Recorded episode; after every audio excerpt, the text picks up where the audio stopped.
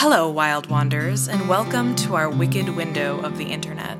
Won't you pour yourself a cup of your best tea, light a candle to stave away the darkness, and cozy up as we tell you a story?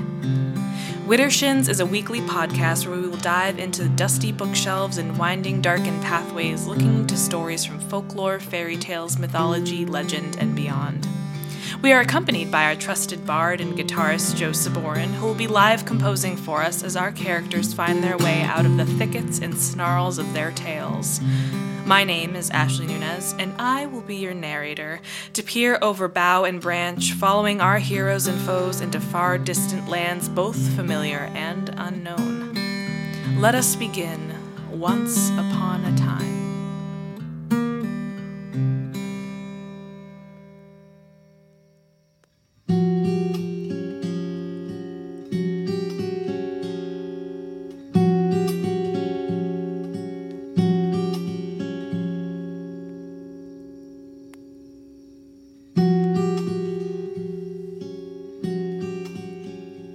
Fitcher's Bird by the Brothers Grimm.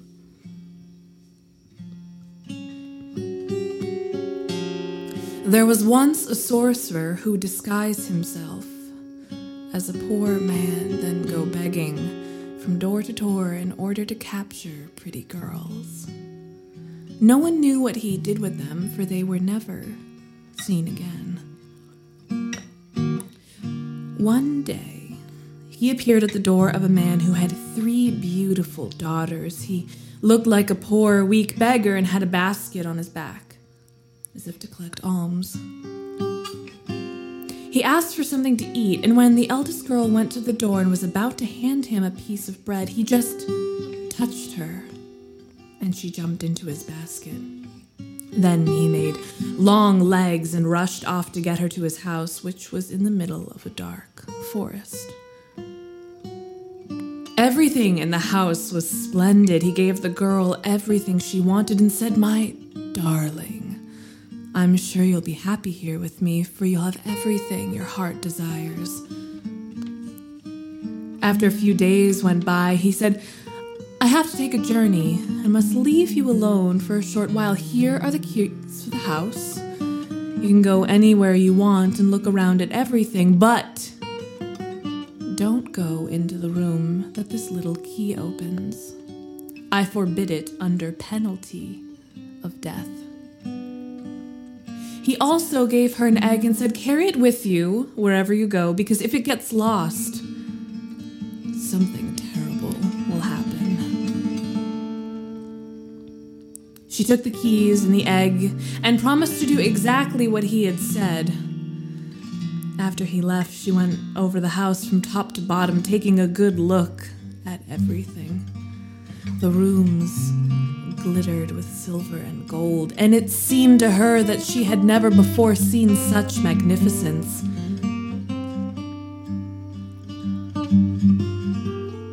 Finally, she came to the forbidden door and planned to walk right by it, but curiosity better of her. She examined the key, and it was just like the others. And she put it in the lock and just turned it a little bit. The door sprang open.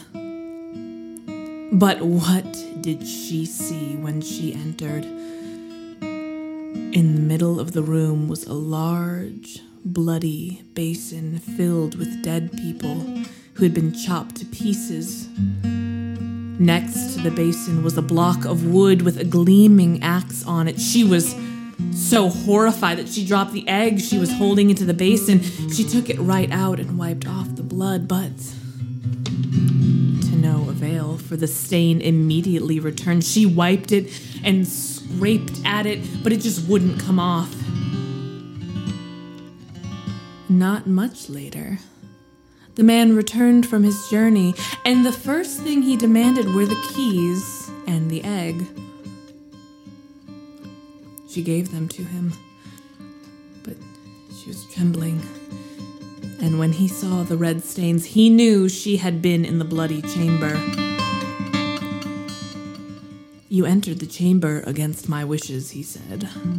Now you will go back in against yours. Your life is over. He threw her down, dragged her in by the hair, chopped her head off on the block, and hacked her into pieces so that her blood flowed all over the floor. Then he tossed her into the basin with the others.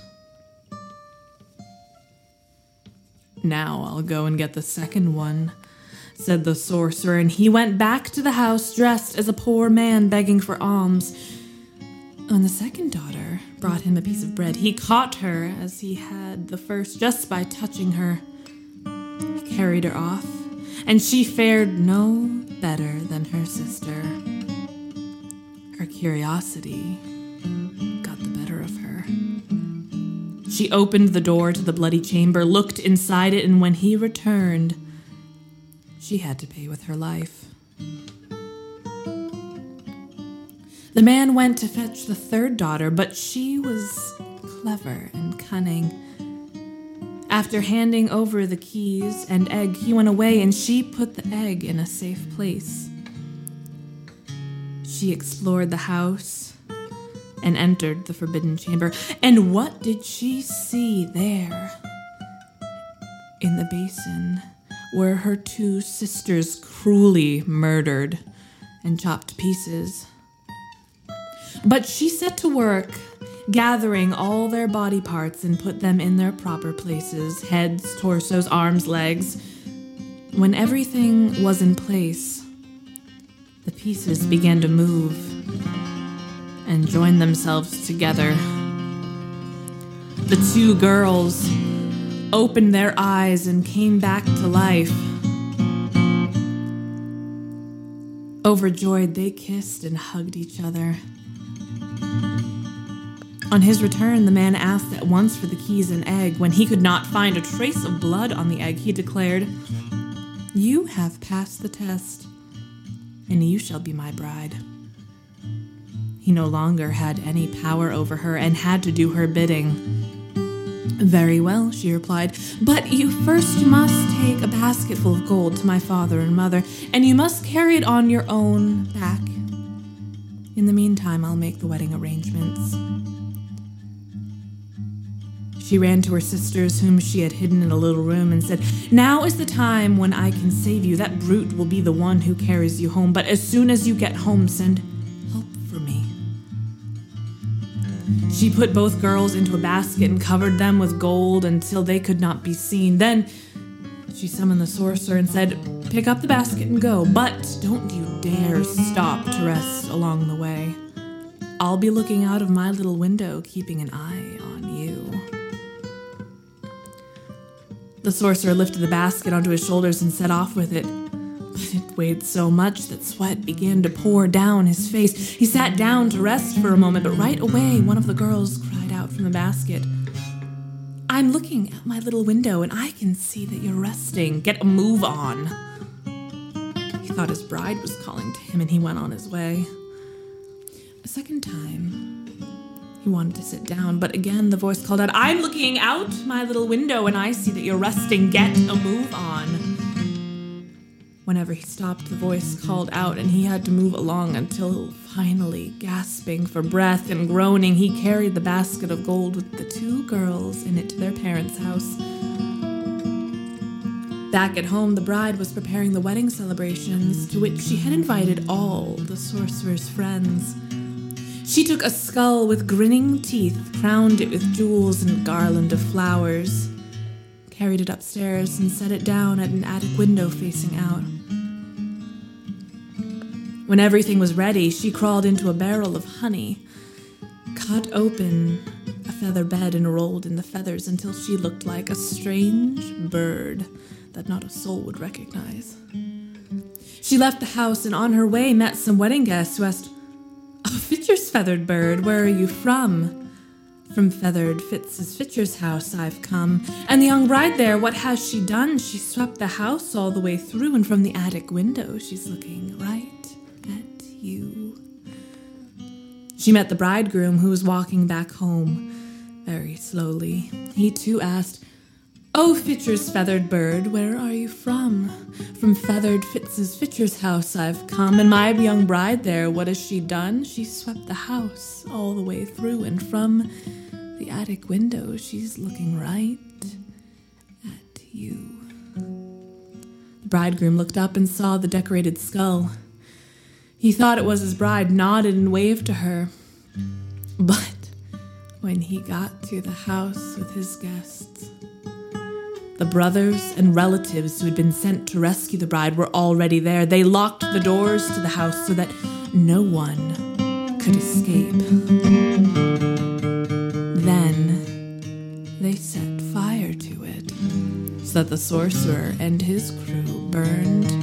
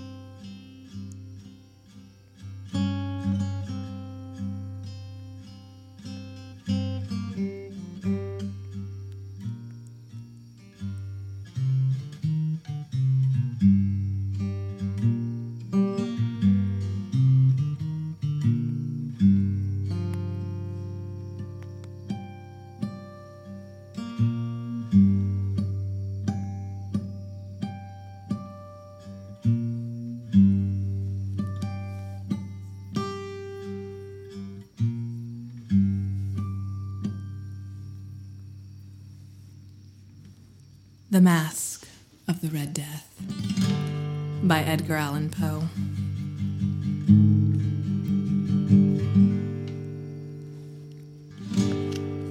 The Red Death had long devastated the country. No pestilence had ever been so fatal or so hideous. Blood was its avatar and its seal, the redness and the horror of blood. There were sharp pains and sudden dizziness, and then profuse bleeding at the pores with dissolution. The scarlet stains upon the body, and especially upon the face of the victim, were the pest ban which shut him out from the aid and from the sympathy of his fellow man. And the whole seizure, progress, and termination of the disease were the incidents of half an hour. but the Prince Prospero was happy and dauntless and sagacious. When his dominions were half depopulated, he summoned to his presence a thousand hale and light hearted friends from among his knights and dames of his court, and with these retired to the deep seclusion of one of his castellated abbeys. This was an extensive and magnificent structure, the creation of the prince's own eccentric yet august taste. A strong and lofty wall girdled it in. This wall had gates of iron. The courtiers, having entered, brought furnaces and massy hammers and welded the bolts. They resolved to leave means neither of ingress nor egress to the sudden impulses of despair or of frenzy from within. The abbey was amply provisioned. With such precautions, the courtiers might bid defiance to contagion. the external world would take care of itself. In the meantime, it was folly to grieve or to think the prince had provided all the appliances of pleasure.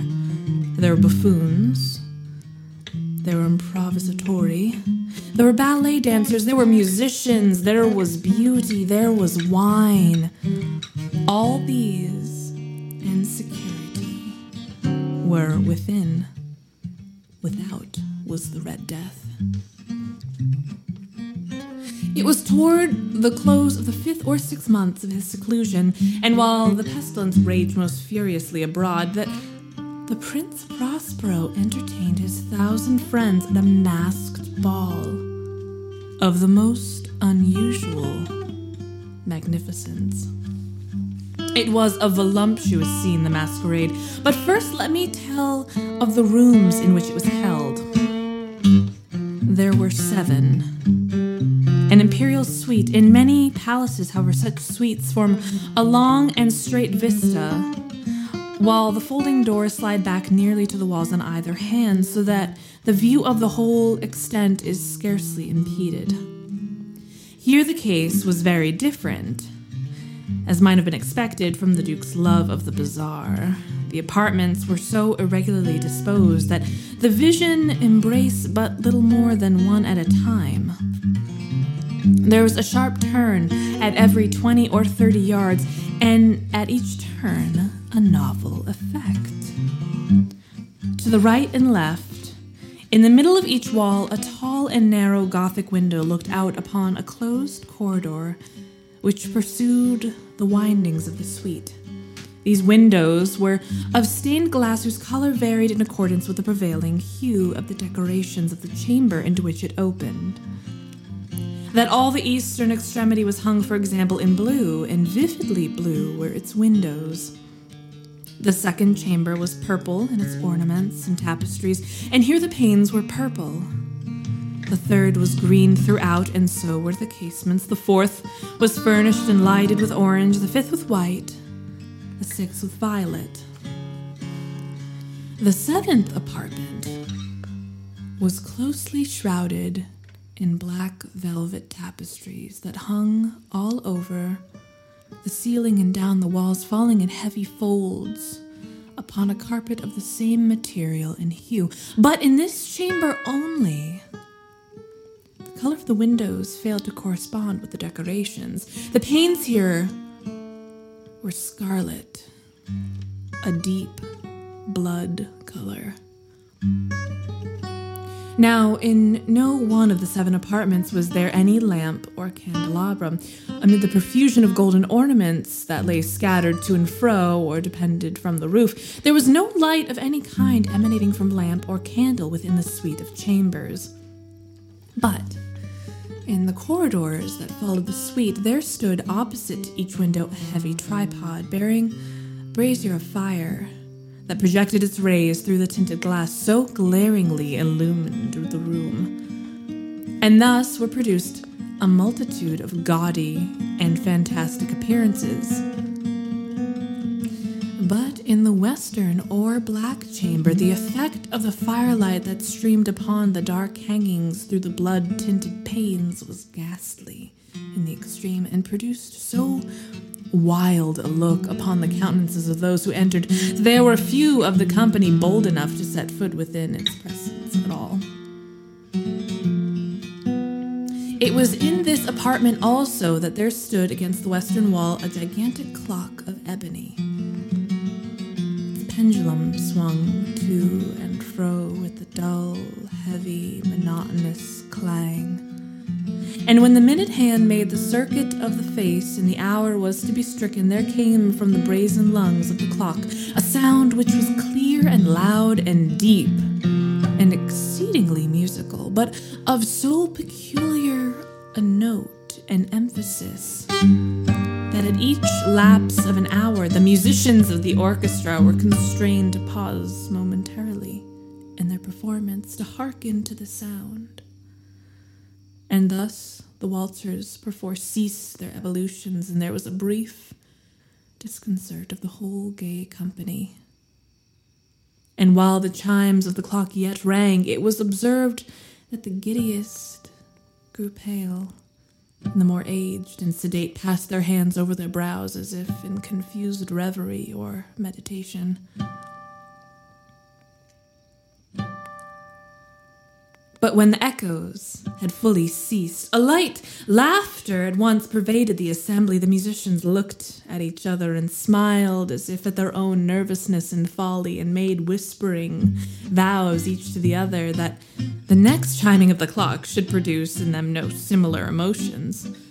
And then, after the lapse of sixty minutes, which embrace 3,600 seconds of the time that flies, there came another chiming of the clock. And there were the same disconcert and tremulousness in meditation as before.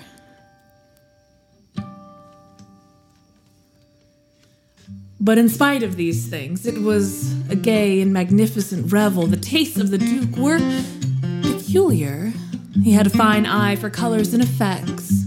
He disregarded the decora of more fashion. His plans were bold and fiery, and his conceptions glowed with barbaric luster. There are some who would have thought him mad. His followers felt that he was not. It was necessary to hear and see and touch him to be sure that he was not. He had directed in great part the movable embellishments of the seven chambers upon occasion of this great fete. It was his own guiding taste which had given character to the masqueraders. Be sure they were grotesque. There were much glare and glitter and piquancy and phantasm, much of what has since been seen in Hernani. There were arabesque figures with unsuited limbs and appointments.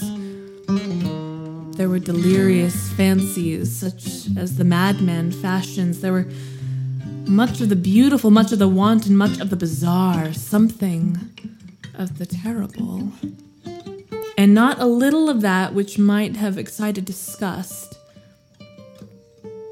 To and fro in the seven chambers, there stalked, in fact, a multitude of dreams, and these, the dreams, writhed in and about, taking hue from the rooms and causing the wild music of the orchestra to seem as the echo of their steps.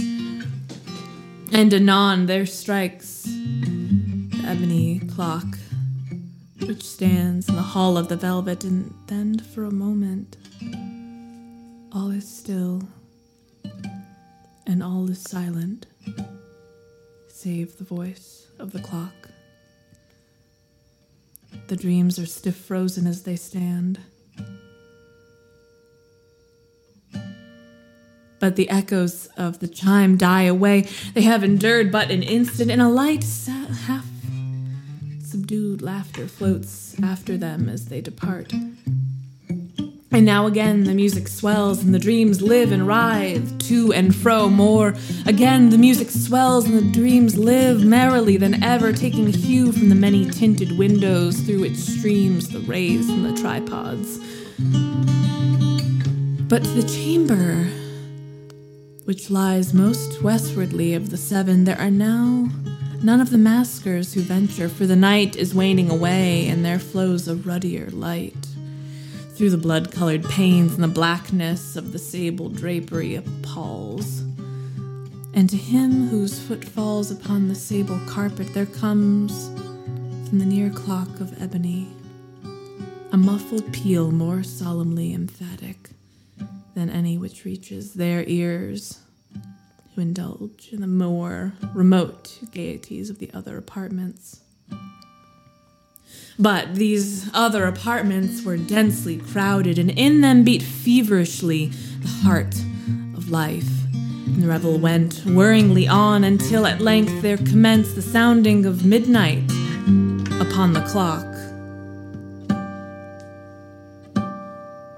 And then the music ceased, as I have told, and the evolutions of the waltzers were quieted, but there was this uneasy cessation of all things.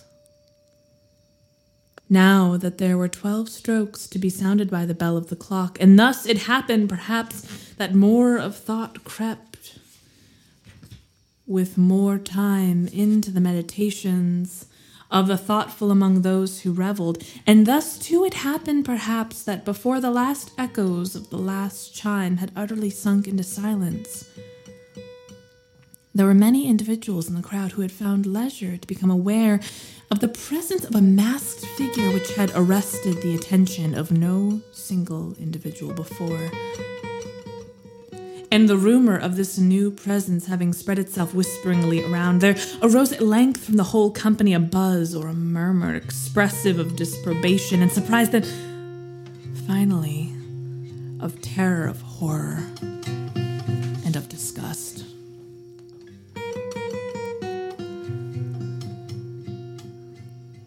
In an assembly of phantasms such as I have painted, it may well be supposed that no ordinary appearance could have excited such sensation. In truth, the masquerade license of the night was nearly unlimited, but the figure in question out Heroded Herod, and gone beyond the bounds of even the prince's indefinite decorum. There are chords in the heart of the most reckless which cannot be touched without emotion. Even with the utterly lost, to whom life and death are made equally jest, there are matters of which no jest can be made. The whole company, indeed, seemed now deeply to feel that in the costume and bearing of the stranger neither wit nor propriety existed. The figure was tall and gaunt and shrouded from head to toe in the habiliments of the grave. The mask which concealed the visage was made so nearly to resemble the countenance of a stiffened corpse that the closest scrutiny must have had difficulty in detecting the cheat. And yet, all this might have been endured if not approved by the mad revelers about. But the murmur had gone so far as to assume the type of the Red Death. His vesture was dabbled in blood, and his broad brow, with all the features of his face, was besprinkled with scarlet horror. When the eyes of Prince Prospero fell upon the spectral image, which with a slow and solemn movement, as if more fully to sustain its royale, stalked to and fro among the waltzers, he was seen to be convulsed in the first moment with a strong shudder, either of terror or distaste, but in the next, his brow reddened with rage. Who dares? Courtiers who stood near him. Who dares insult us with this blasphemous mockery? Seize him and unmask him that we may know whom we have to hang at sunrise from the battlements. It was in the eastern or blue chamber in which stood the Prince Prospero as he uttered these words. They rang throughout the seven rooms loudly and clearly, for the prince was a bold and robust man, and the music had become hushed at the waving of his hand. It was in the blue room where stood the prince, the group of pale courtiers by his side. At first, as he spoke, there was a slight rushing movement of the group in the direction of the intruder, who at the moment was also near at hand. And now, with deliberate and stately step, made closer approach to the speaker. But from a certain nameless awe, with which the mad assumptions of the mummer had inspired the whole party, there were found none who put forth hand to seize him, so that, unimpeded, he passed within a yard prince's person, and while the vast assembly, as if with one impulse, shrank from the centers of the room to the walls, he made his way uninterruptedly, but with the same solemn and measured step which had distinguished him from the first, through the blue chamber to the purple, through the purple to the green, through the green to the orange, through this again to the white, and even thence the violet ere a decided movement had been made to arrest him. It was then, however, that Prince Prospero, maddening with rage and the shame of his own momentary cowardice, rushed hurriedly through the six chambers which none followed him on account of a deadly terror that had seized upon all. He bore aloft a drawn dagger and had approached in rapid impetuosity to within three or four feet of the retreating figure when the latter, having attained the extremity of the velvet apartment, turned suddenly confronted his pursuer. There was a sharp cry, and the dagger dropped, gleaming upon the sable carpet, upon which, instantly afterward, fell prostrate in death the Prince Prospero. Then, Summoning the wild courage of despair, a throng of the revelers at once threw themselves into the black apartment and seizing the mummer, whose tall figure stood erect and motionless within the shadow of the ebony wall, gasped in unutterable horror at finding the grave cerements and corpse like mask which they handled with so violent a rudeness, untenanted by any tangible form.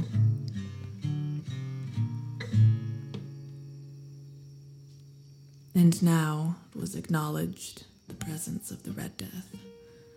He had come like a thief in the night, and one by one dropped the revelers in the blood bedewed halls of their revel, and died each in the despairing posture of his fall. And the life of the ebony clock went out with that of the last of the gay and the flames of the tripods expired in darkness and decay, and the Red Death held illimitable dominion over all.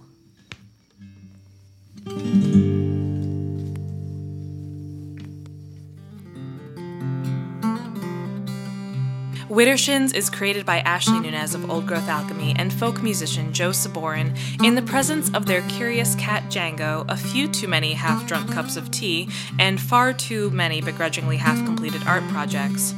If you'd like to follow along Joe and his musical machinations, you can find him at Joe Saborin Music on Facebook and Instagram or joesaborin.com. For more glimpses into the wild woods of story, botanical libations, and sensual ephemera, you can find me, Ashley, at Old Growth Alchemy on Facebook and Instagram or at oldgrowthalchemy.com. Or you can become patrons to us both on Patreon.